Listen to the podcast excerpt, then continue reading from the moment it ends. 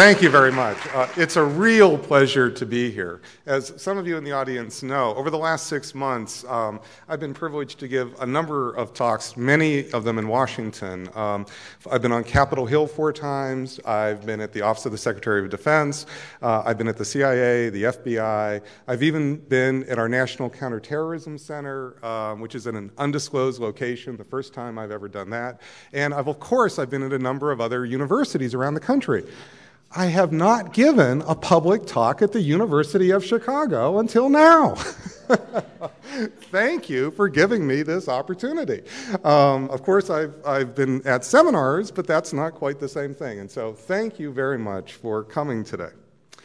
Suicide terrorism has been rising around the world, but there's great confusion about why. Since many attacks, including 9 11, have been perpetrated by Muslim suicide terrorists, many have presumed that Islamic fundamentalism must be the obvious central cause.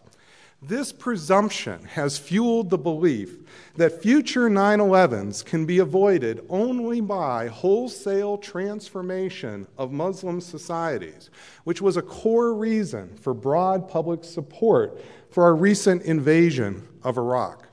However, this presumed connection between suicide terrorism and Islamic fundamentalism is misleading and may be encouraging domestic and foreign policies likely to worsen our situation. Over the last few years, I've collected the first complete database of every suicide terrorist attack around the world from 1980 to the end of 2003. And then just recently, I've updated that database for the crucial case of Iraq through the end of 2005.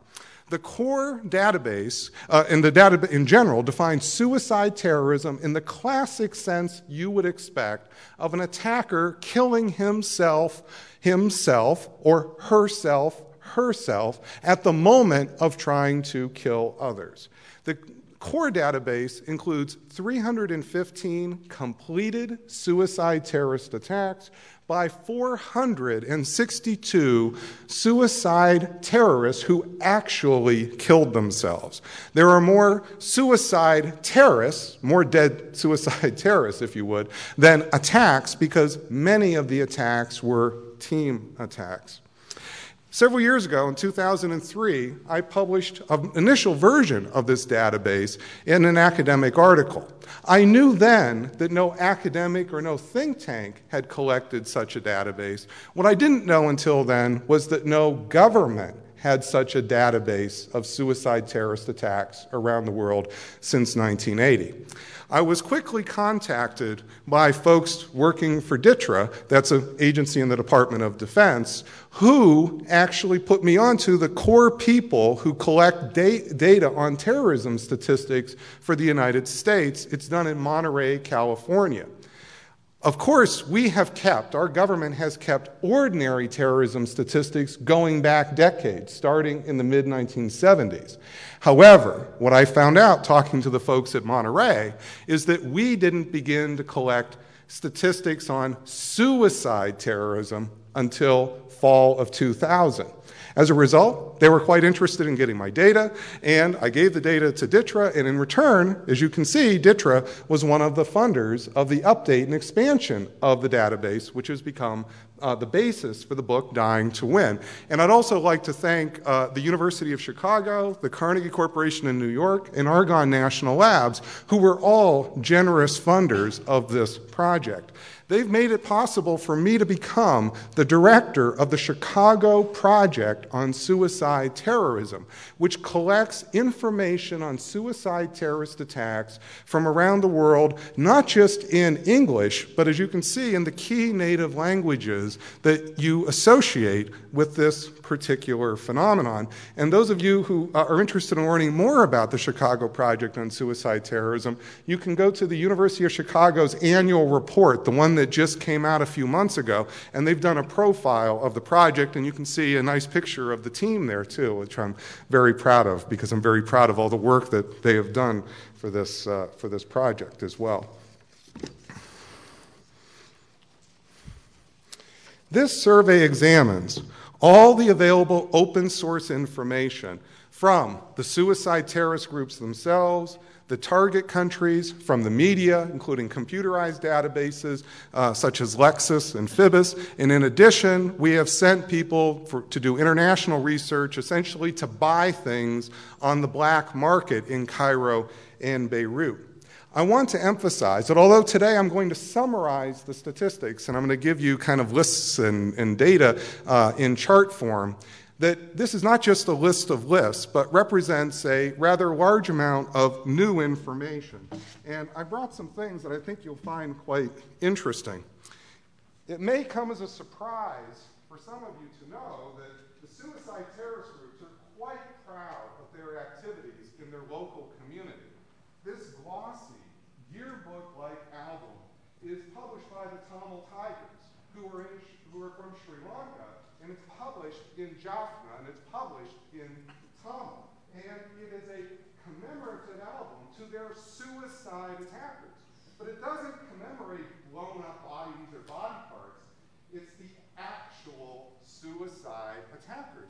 And I'm afraid I'm a little further away than usual from the group, from the audience, but I, I hope even from here many of you can see the pictures. And this doesn't just simply have their pictures, but it has their names, their birthplaces, their ages, and other important socioeconomic data about the attackers. Now, they don't publish this information for us. They're not sending it to Washington. Um, but it is the case that it provides a lot of useful information for us. Um, and to give you an idea of how tricky it is to get this, when I went to our National Counterterrorism Center, which is at this undisclosed location outside of Washington. I gave a about 120 uh, intelligence analysts, and the, after the talk, the group that does Sri Lanka came up to get a look at this. I was sort of surprised they hadn't had a copy, but they do now. Um, I also brought I also brought a copy. Um, the information I'm going to present today, I like to use a two independent source verification rule. That is two independent sources to verify each piece of data you're about to see. And of course, we keep things on Excel spreadsheets and so forth. However, we also use the standard three-ring binder collection method because we often not just, don't just have two pieces of confirming information, but often four, five, and six pieces. And what we do is we just literally, date by date, attack by attack, keep track of hard copies of the information. It's my hope that someday in the future we have dozens of these to put this information on the web because I think future researchers would find this quite valuable. So, the information that I'm collecting here, I'm hoping will become part of an archive of information for future use. What does the data show? The data shows that suicide terrorism and ordinary terrorism have been moving in opposite directions. From the mid 1980s to 2001, terrorist incidents of all types declined nearly in half. At the same time, suicide terrorism has been climbing at an alarming rate from an average of three attacks around the world per year in the 1980s to 50 in 2002 and 2003. And as you'll see in a few minutes, 2001 set a new world record. These facts help to explain why there was such a failure of imagination before 9 11. Since all terrorism was declining rapidly and we weren't tracking suicide terrorism, it was hard to see that the threat was actually growing. The data also shows that Islamic fundamentalism is, is not as closely associated with suicide terrorism as many people think. Overall, there have been 315 completed suicide terrorist attacks worldwide from 1980 to the end of 2003. The world leader is the Tamil Tigers in Sri Lanka, a Marxist group, a secular group, a Hindu group the Tamil Tigers in Sri Lanka have done more suicide terrorist attacks than Hamas or Islamic Jihad. Further, at least 30% of Muslim suicide attacks were by secular groups such as the PKK in Turkey. Overall, at least 50% of suicide attacks are not associated with Islamic fundamentalism. Because the Tamil Tigers are unfamiliar, it's helpful to see that the Tamil Tigers conduct a suicide terrorist attack in the classic sense you would expect when I use that term. I'm sure many of you know that suicide terrorist groups like to make martyr videos. Well, the Tamil Tigers go further. They like to videotape actual suicide terrorist attacks. These are two pictures of the actual suicide assassination of Rajiv Gandhi in May 1991.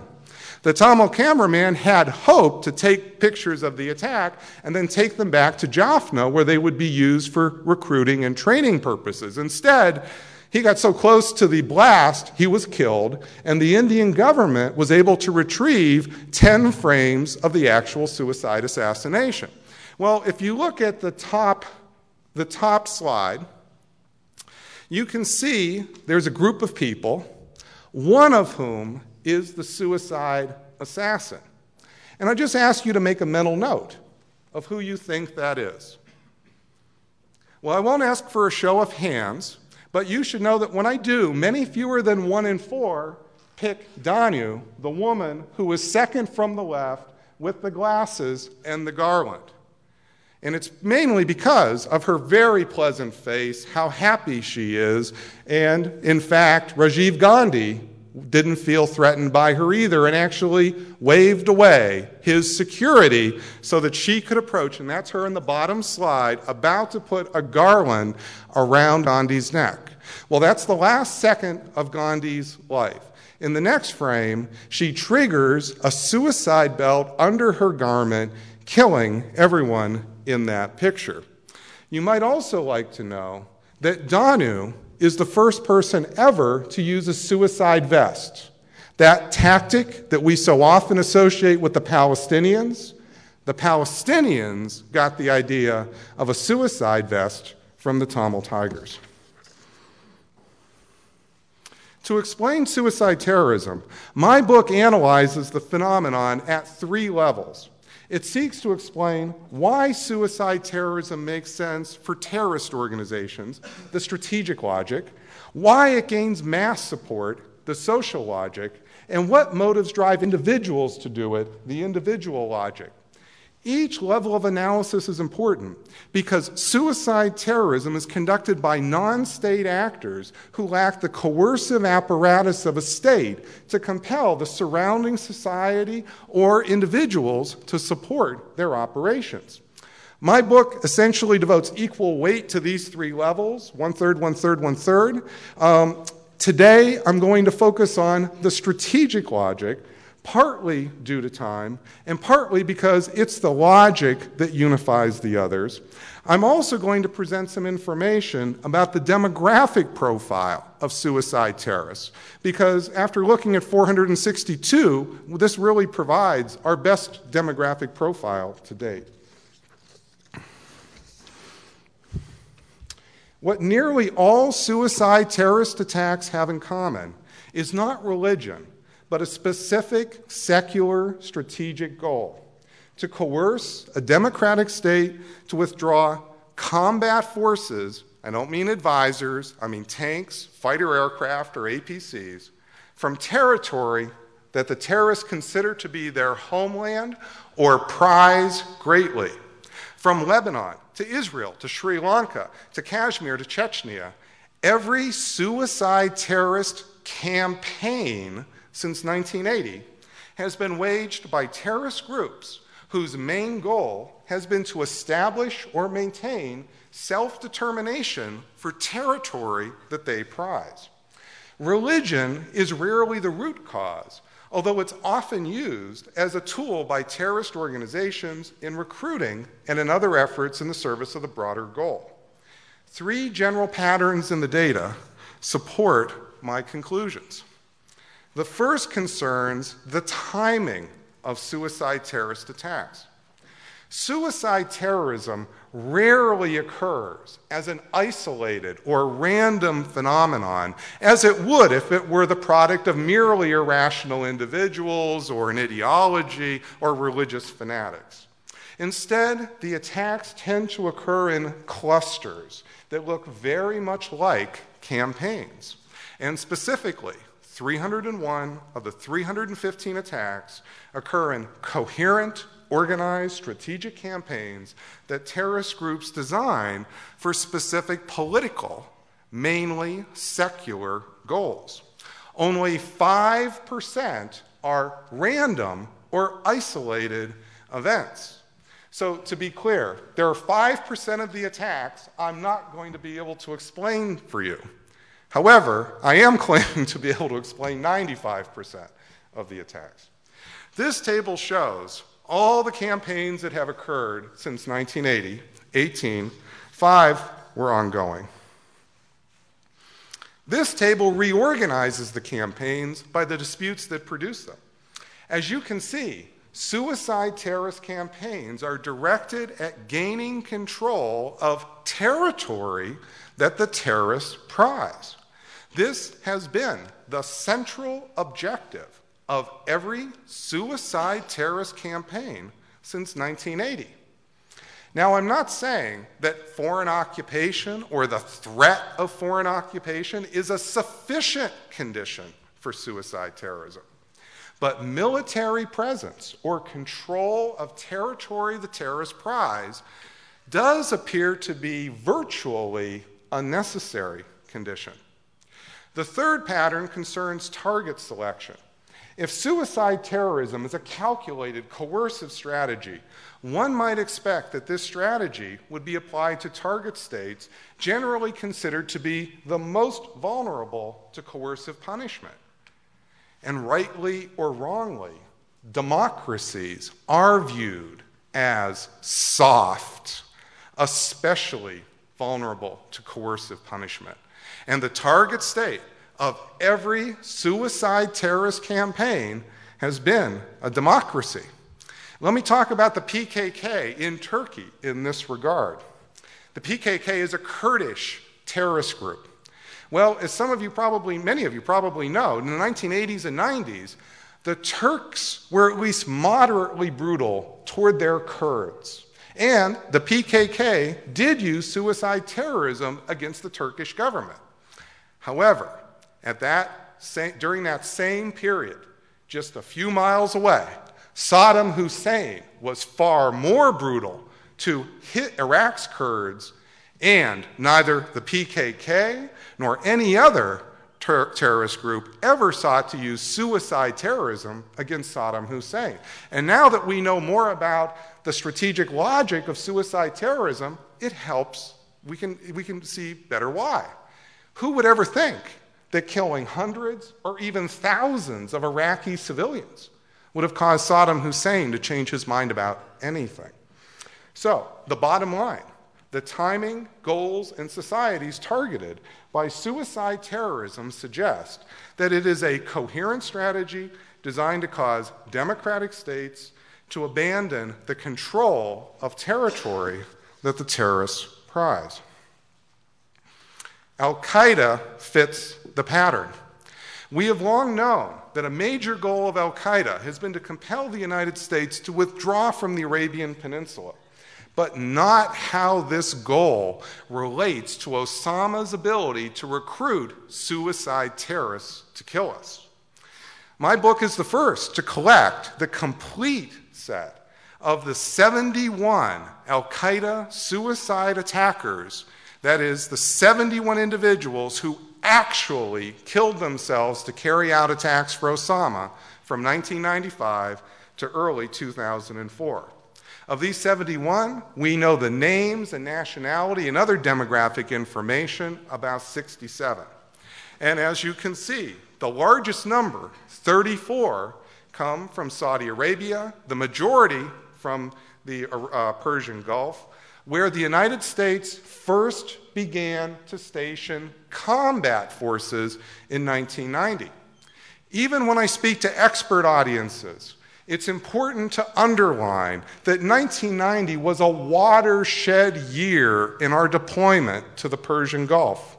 Before 1990, yes, we had a few hundred advisors with sidearms in uh, various countries on the Arabian Peninsula, mostly at embassies, but we had never, before 1990, stationed combat troops, fighter aircraft, tanks, APCs, not going back decades, not even in World War II.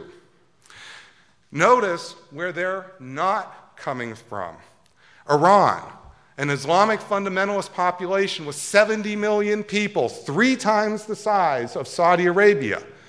No Al Qaeda, suicide, terrorists. Sudan, Sudan is an Islamic fundamentalist country with a population about the same size, 21 million, as Saudi Arabia, and with a brand of Islamic fundamentalism so congenial to Osama's beliefs, he chose to live there for three years in the 1990s? No, Al Qaeda, suicide attackers. Pakistan. Pakistan, the largest Islamic fundamentalist population on the planet, with 149 million people. Two. Two. Well, if Islamic fundamentalism were driving this threat, we should be seeing suicide attackers hopping out of Iran, hopping out of Sudan, and hopping out of Pakistan for Al Qaeda. And that's not the pattern that we see.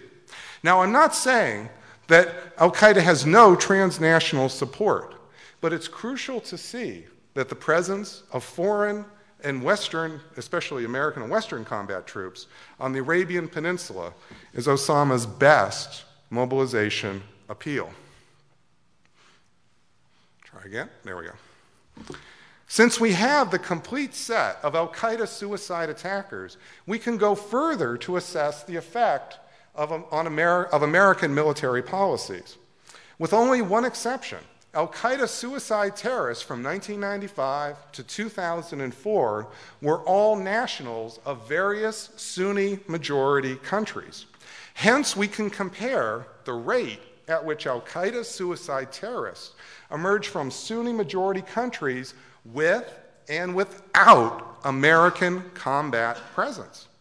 And as you can see, Al Qaeda suicide terrorists are over 10 times more likely to come from a Sunni country with American combat forces than a Sunni country without American combat forces. And this means, ladies and gentlemen, and this may be somewhat hard to hear, and it's even somewhat hard to say, even after I've said it a few times now. I supported having those troops there in the 1990s. I trained many of our pilots who did an excellent job there in the 1990s. This means American military policy was likely the pivotal factor leading to 9 11. Although Islamic fundamentalism may matter somewhat, the stationing of tens of thousands of American combat troops on the Arabian Peninsula during the 1990s probably increased the risk of Al Qaeda suicide attacks against Americans, including 9 11, over 10 times. Now, this does not mean that we should blame ourselves for the deaths of our civilians on 9 11. Suicide terrorism is murder, and there's nothing that our forces did when they were stationed on the Arabian Peninsula that would justify the murder of our civilians. In fact, I'd be glad in the Q&A to tell you the extent to which they went to reduce their footprint at that during the 90s. However, that should not cause us to overlook that what recruits suicide terrorists for Al Qaeda better than anything else, Osama's best mobilization appeal, is the presence of American ground forces on the Arabian Peninsula. Moreover, I'm not trying to tell you that all Al Qaeda suicide attackers come from Sunni countries where we've stationed combat forces in the 1990s. Two thirds do, one third do not. One third are transnational in nature. However, even if we look at Al Qaeda's transnational suicide attackers, the presence of American and Western combat forces on the Arabian Peninsula is a powerful, mobilizing, motivating factor. Let me talk about the London attacks in this regard, because the London bombers are obviously going to be part of that one third that's more transnational in nature. And let me make four points about the London attacks. First, the Al Qaeda group that claimed responsibility for the London attacks just two hours after they occurred and with specific operational details not yet in the press said that the London attacks were to punish Britain for British military operations in Iraq. Second, Hussein Osman. He's the would be July 21st bomber that we caught in Rome. In Osman's interview, Osman said, and I quote, this was not about religion, this was about Iraq. We watched films of military operations in Iraq. Third, Mohammed Khan. Mohammed Khan is the ringleader of the July 7th attacks, the guy from Leeds. Al Qaeda released Khan's martyr video in September. And on that video, Khan says, and it's kind of eerie to listen to because he's speaking a, with a British accent, that the London attacks were going to be, he's still alive at this point, were going to be to punish Britain for British military operations on Muslim lands. And finally, the British government itself. In 2004, the British Home Office conducted a four volume survey of the attitudes of the 1.6 million Muslims in Britain. You can still go and read all four volumes on the London Times website. That survey found that between 8 and 13% of British Muslims believed more suicide attacks against the West were called for. And it further found the number one reason for that Iraq. So, the implication if Al Qaeda's transnational support were to dry up tomorrow, the group would remain a robust threat to the United States. However, if Al Qaeda no longer drew recruits based on the anger generated by the American military presence in Sunni Muslim countries, the remaining transnational network would pose a far smaller threat and may well simply collapse. Now, with our conquest of Iraq and the increasing force presence on the Arabian Peninsula, Osama has obviously failed to get us out. However, the attack data for Al Qaeda shows more clearly how Al Qaeda's strategy has been evolving.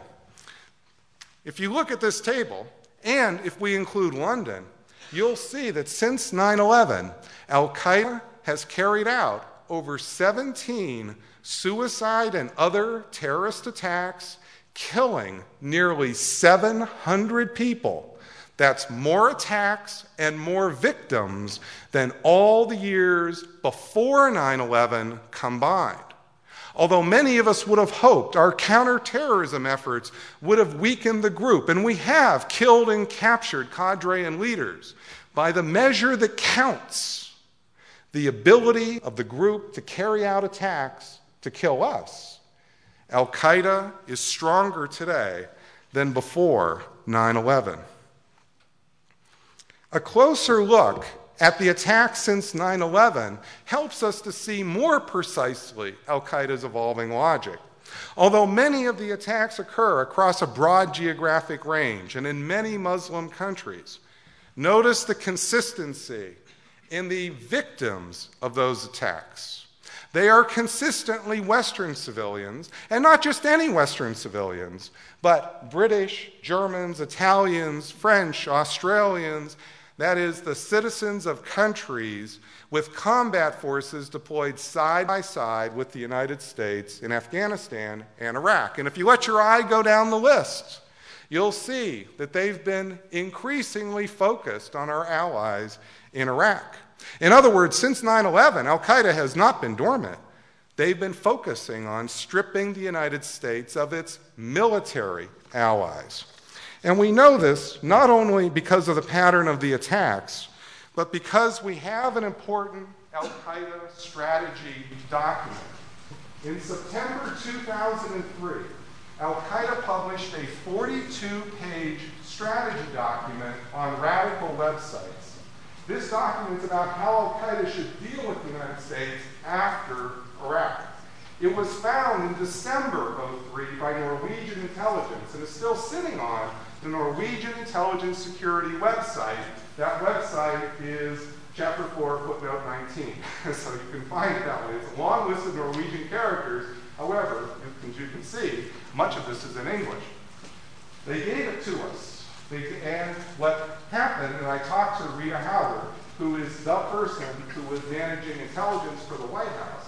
They, the Norwegian gave us this document and we put it aside. We put it aside because it was just on radical websites. Well, we're not putting this document aside anymore. And once I tell you more about it, I think you'll see why.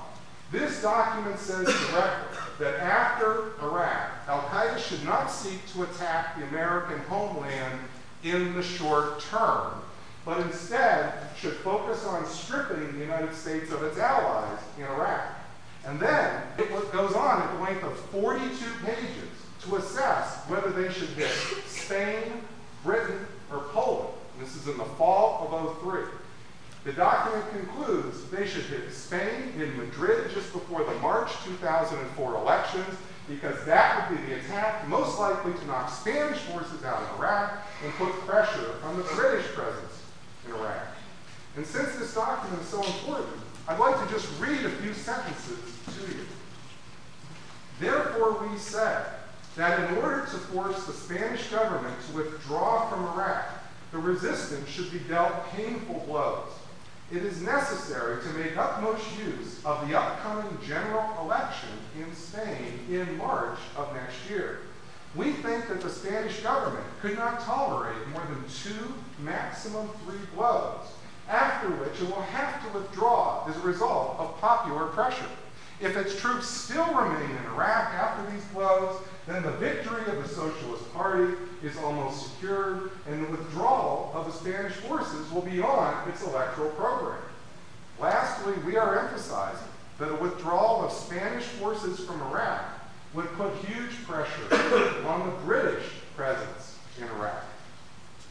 The London attacks were simply the next step in Al Qaeda executing its strategic logic. Now, the fact that Al Qaeda has been focusing on hitting our allies should not make us as Americans feel good. Some might say, oh, great, they're going after somebody else, not us. There's two reasons for that.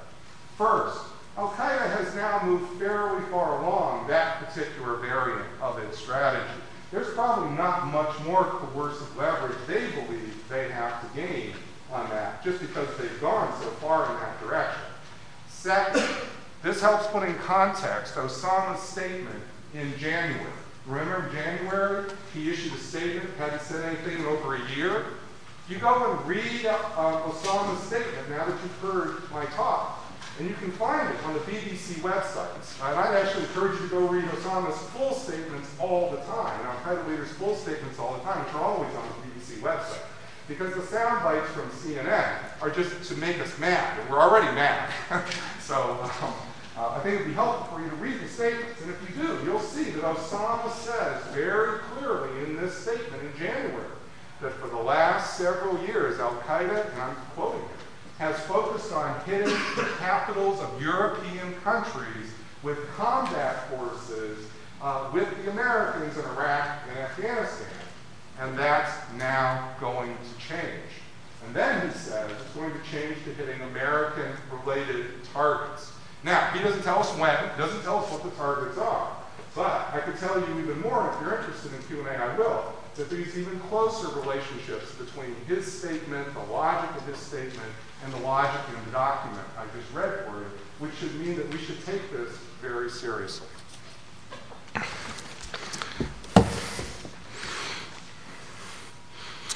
Let me say a few words about Iraq.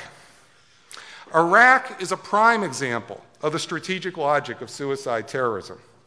Before America's invasion in March 2003, Iraq never experienced a suicide terrorist attack in its history. Since our invasion, suicide terrorism has obviously been escalating rapidly. It's been doubling every year that we stationed 140,000 combat forces there.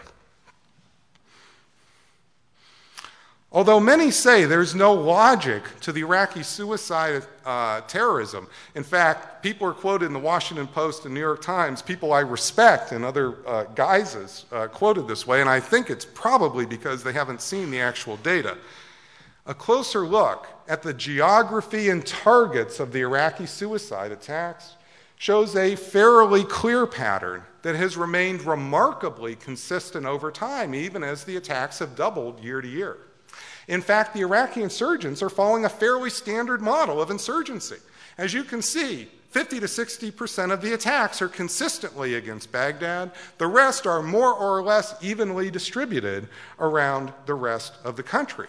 Well, insurgents are often trying to persuade the population that it, the government cannot provide security. And so it's common for insurgents to focus on the capital city because if the government can't provide security there, where could it provide security?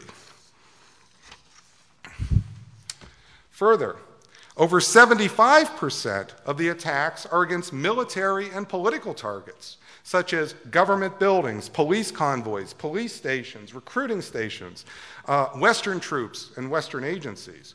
Only 15 to 25% have been against local Iraqi civilians not working for the Iraqi government, or civilians not standing in line to work for the Iraqi government.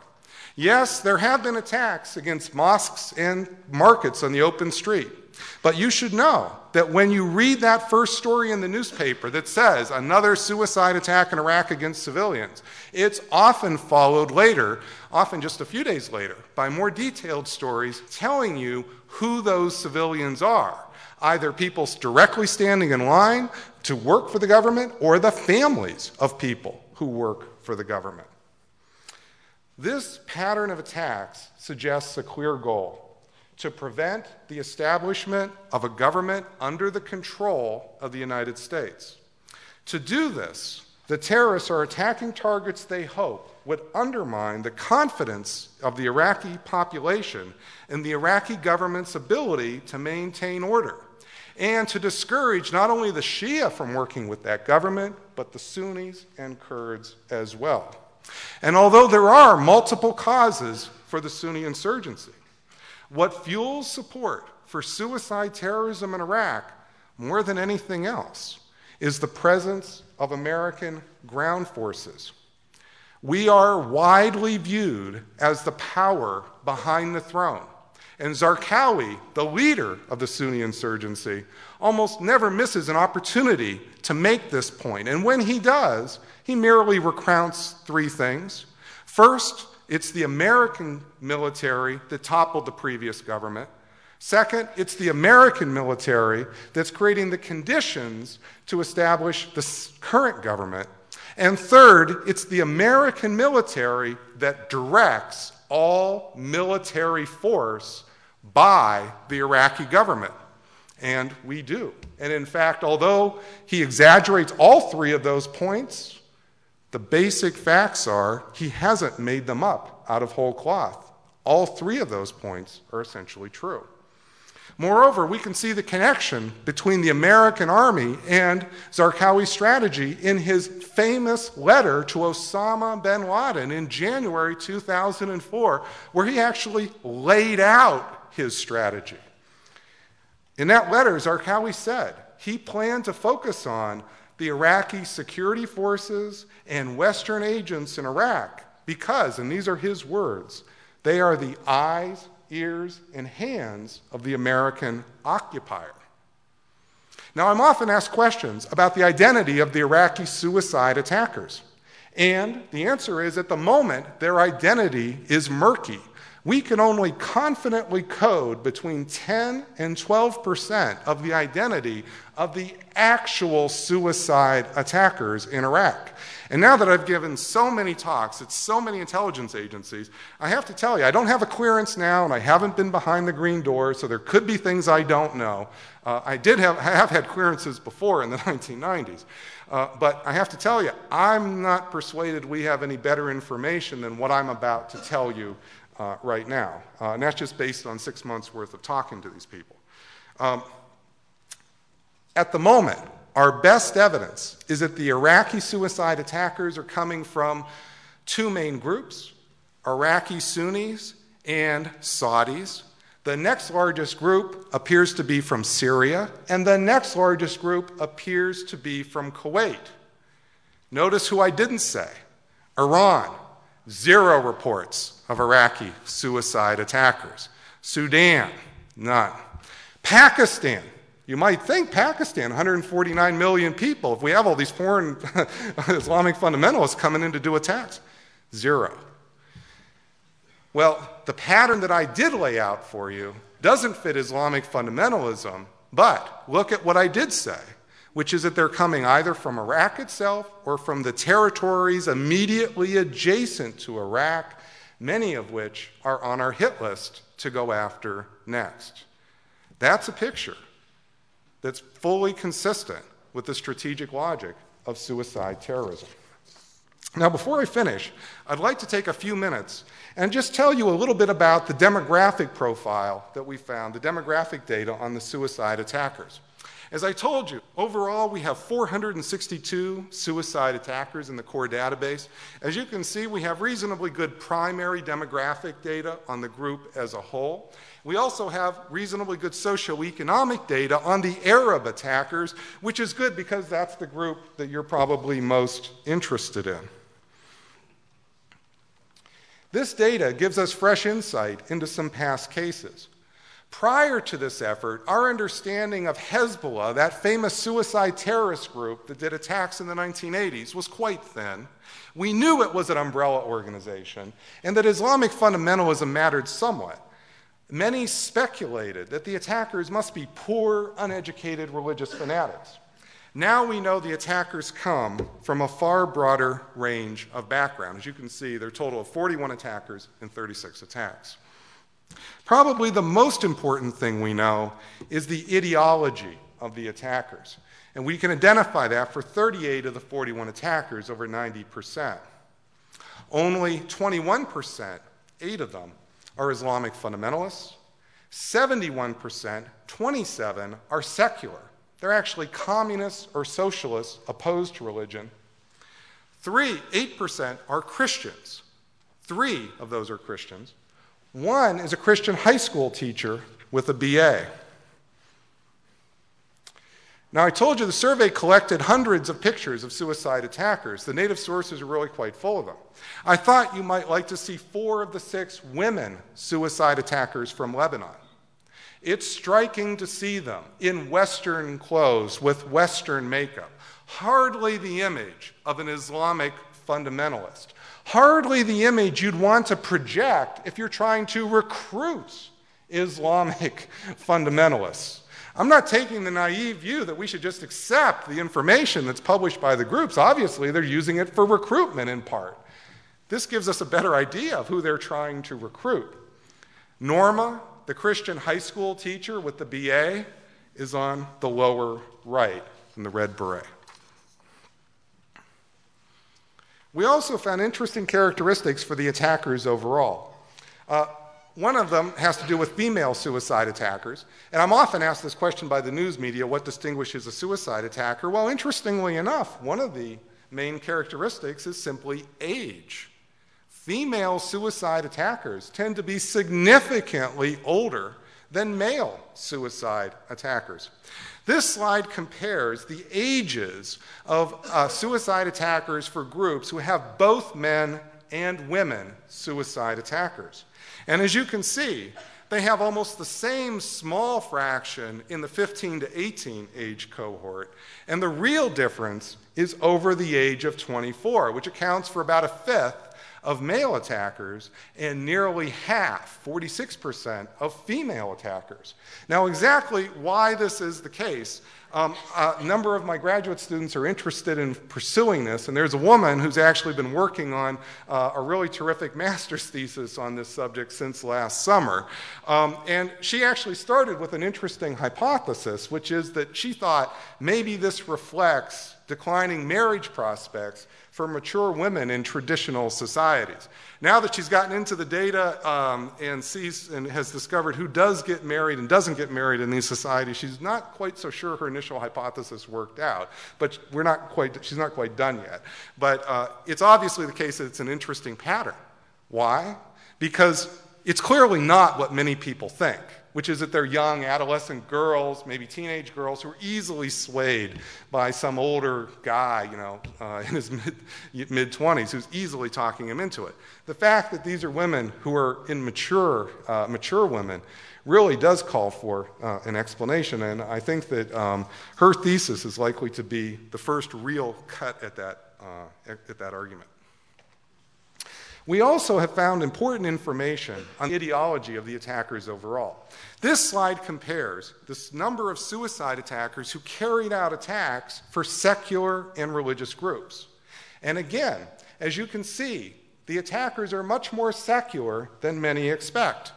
We can code the, ideo- the ideology of 384 of the 462 attackers, that's 83%. Of the number we can code, 43%, that's the known total, 43% are religious and 57% are secular. Even if we take the other 17%, all that missing data, and add it to the religious side, that's the extreme case, we still end up with roughly a 50 50 split. The key point is that suicide terrorism is not an overwhelmingly religious phenomenon. Whoops, sorry. Now let's turn to the socioeconomic data on the Arab attackers. This slide compares the education level of suicide attackers in Lebanon and Palestine to their peer groups. The attackers are much more educated than many expect. Only 10% have primary education or less, compared to nearly half in their surrounding societies. 54% have post secondary education, at least some years, uh, compared to only a small fraction in their societies as a whole. Income. This slide compares the income level of suicide attackers in Lebanon and Palestine to their peer groups. The attackers are overwhelmingly working or middle class, not poor or unemployed. Only 17% are at the bottom, compared to a third in their surrounding societies. 76% are working or middle class technicians, mechanics, waiters, policemen, ambulance drivers, teachers. Now, it is true that many quit their jobs just a few days or a few weeks to prepare for their attacks, but that doesn't mean they would be unemployed by the usual definition of that term. Finally, this slide compares the income and education levels of secular and religious suicide attackers in Lebanon and Palestine. And there's not much difference, and that's my point. Both secular and religious have the same, virtually identical, income distribution. And on education, if anything, the religious attackers are more educated, but that's the one point in the data where that difference is not statistically significant given the, the small n. And it's essentially a wash statistically. In other words, there's neither difference on income nor on education for the secular religious attackers. So the bottom line is that suicide attackers are not mainly poor, uneducated religious zealots, but reasonably well educated workers from both religious and secular backgrounds. Many are people who would go on to lead productive lives had they not chosen to do a suicide attack. Well, what have I been telling you today? It's not actually a happy story. I wish I could come with a happier story. But the story is that the threat is growing. The war on terrorism is heading south. A key reason not the only reason, but a key reason, is that our strategy has been based on a faulty premise. The premise that suicide terrorism is mainly the product of an evil ideology. And although there are multiple causes, the main cause is not an ideology independent of circumstance, but the sustained presence of American and Western combat forces on the Arabian Peninsula. In 2001, we had 12,000 combat troops stationed on the Arabian Peninsula, 5,000 in Saudi Arabia, and 7,000 in other countries on the rim. Today, we have over 140,000 stationed there. And as American combat forces have increased, suicide terrorism, both by Al Qaeda and from Iraq, has increased side by side. Now, this does not mean that we should simply cut and run. There's a good reason that Iraq is not Vietnam, and that's oil. We have a vital interest in access to oil in the Persian Gulf, and we must act to secure that interest. Instead, I've been offering three points to the Bush administration. First, Al Qaeda must be our top priority. Yes, Iran and North Korea are important, but it's Al Qaeda that's actively planning to kill us. And I'm afraid we've lost sight of that over the last three years. Second, in Iraq, over the next year, we should begin to draw down, begin to draw down our military forces and transfer responsibility for the security of Iraq to the Iraqi government, including the responsibility for building the Iraqi army. It should be the government of Iraq that builds the Iraqi army, not the American military. Indeed, during our drawdown, the biggest risk is not the Sunni insurgency. The main risk is of a civil war between the three groups. And what we should do is think of Iraq not so much in terms of Vietnam, where the choices against the insurgency were search and destroy versus clear and hold. Instead, the better analogy would be the Balkans, and specifically Bosnia, where you'll remember there was a raging civil war in the mid 1990s among three different groups until we went in and we did one nice thing, important thing with our military forces. We didn't do search and destroy versus clear and hold. We served as a buffer among all three groups. And as we draw down, that's, I think, the most important role we should serve in Iraq. And we're not doing that today. The two key areas that we should be uh, essentially serving as a buffer in are in Baghdad and in Kirkuk. And that's not where we've deployed our military forces. So I think that we should draw down, and over the next three years, we should still form some role, but it should be as a buffer among the three groups. Finally, over the next three years, the United States should shift to a new strategy for securing our interests in oil in the Persian Gulf offshore balancing. In fact, offshore balancing is actually more of a return to our old pre 1990 strategy. In the 1970s and 80s, the United States successfully secured its interest in oil in the Persian Gulf, access to oil, without stationing a single combat soldier there. Instead, we formed an alliance with Iraq and Saudi Arabia, which we can do again. Second, we stationed numerous aircraft carriers off the coast of the Arabian Peninsula, and air power is much more effective today than it was 30 years ago. And finally, we maintained a system of bases, bases without troops, but bases so that we could rapidly deploy hundreds of thousands of ground troops to the peninsula in a crisis. Well, that strategy of offshore balancing works splendidly to reverse Saddam Hussein's aggression against Kuwait. And offshore balancing is again our best military strategy for securing our interests in oil, preventing the rise of a new generation of suicide terrorists coming at us. And it's a strategy that we can maintain not just by our fingernails for a month or two or maybe an extra year but for several decades. Because even under the most optimistic scenarios for energy independence, that's what we're going to need. Thank you, and I'll take your questions.